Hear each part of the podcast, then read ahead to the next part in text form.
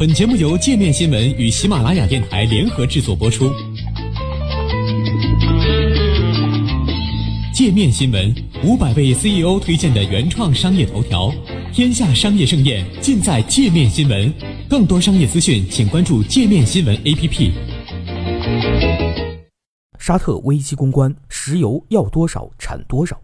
沙特发表了至今为止最强烈的是将阻止油价上涨的声明，称石油输出国组织、欧佩克及其盟国将开启要多少产多少的模式来满足需求，弥补即将出现的任何市场缺口。受此影响，原油期货周二收盘跌至两个月低点。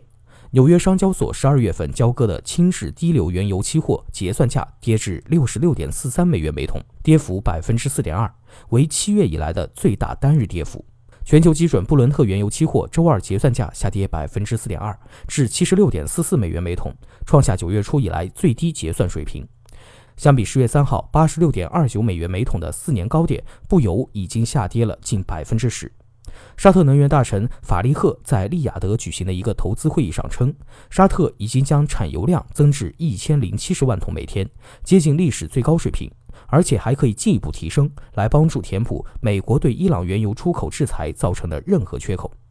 外界预计，到今年年底时，对伊朗的制裁将使全球原油市场减少大约一百万桶每天的供给。美国对伊朗原油出口的制裁将于十一月四号开始生效。华盛顿一直在给全球各国政府和企业施压，督促他们将从伊朗原油进口量降至零。沙特此前曾表示愿意和俄罗斯一起弥补这个缺口。最近几个月，为了应对委内瑞拉和利比亚等其他欧佩克国家产油量下降的情况，沙特的原油日产量自六月以来增加了大约八十五万桶，增至了现在的约一千零七十万桶每天。但随后就爆出了沙特记者卡舒吉遇害的案件。市场担心，如果美国因卡舒吉被杀一案对沙特实施制裁，后者将通过减少原油供给来进行报复。摩根大通在一封致客户信中称，伊朗原油制裁和卡舒吉案件清楚地表明地缘政治对原油市场具有的不可争议的影响力。在市场即将实现平衡之际，这两起事件预计将对油价产生冲击。我们将对二零一九年布伦特原油价格的预期上调了 二十点五 美元每桶至 八十三点五 美元每桶。为了平息市场担忧，沙特能源大臣法利赫多次承诺，沙特将提高产量以弥补伊朗原油出口下降的缺口。沙特能够将产量提高至一千一百万桶每天，不会将石油当作武器，我们将满足任何突然出现的需求。法利赫在接受俄罗斯塔斯社采访时说，过去数十年中，我们一直将原油政策用作经济工具，不让他们和政治沾边，因此希望世界通过智慧来解决政治危机，包括这次沙特公民在土耳其遇难的事件。美国两党参议员正在向特朗普施压，要求弄清事实真相。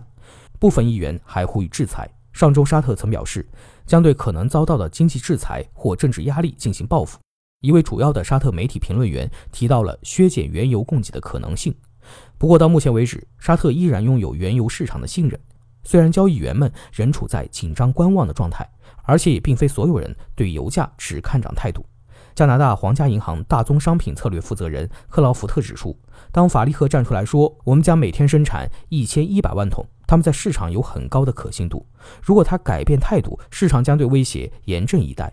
还有一个推动油价下行的因素是全球的原油需求。分析人士指出，中美贸易争端和美元走强将抑制新兴市场的原油需求，从而推动油价下行。花旗集团大宗商品分析师多西指出，现在已经出现温和放缓了，但我认为二零一九年放缓的风险将更严重。如果美元持续强劲的话，全球经济增长的下行风险并非来自美国，更可能来自新兴市场。多西认为，沙特将继续提供原油，就像他承诺的，也如市场所预期的。他预计第四季度布伦特原油的均价将在八十美元每桶下方，明年第一季度的最高价为七十美元每桶，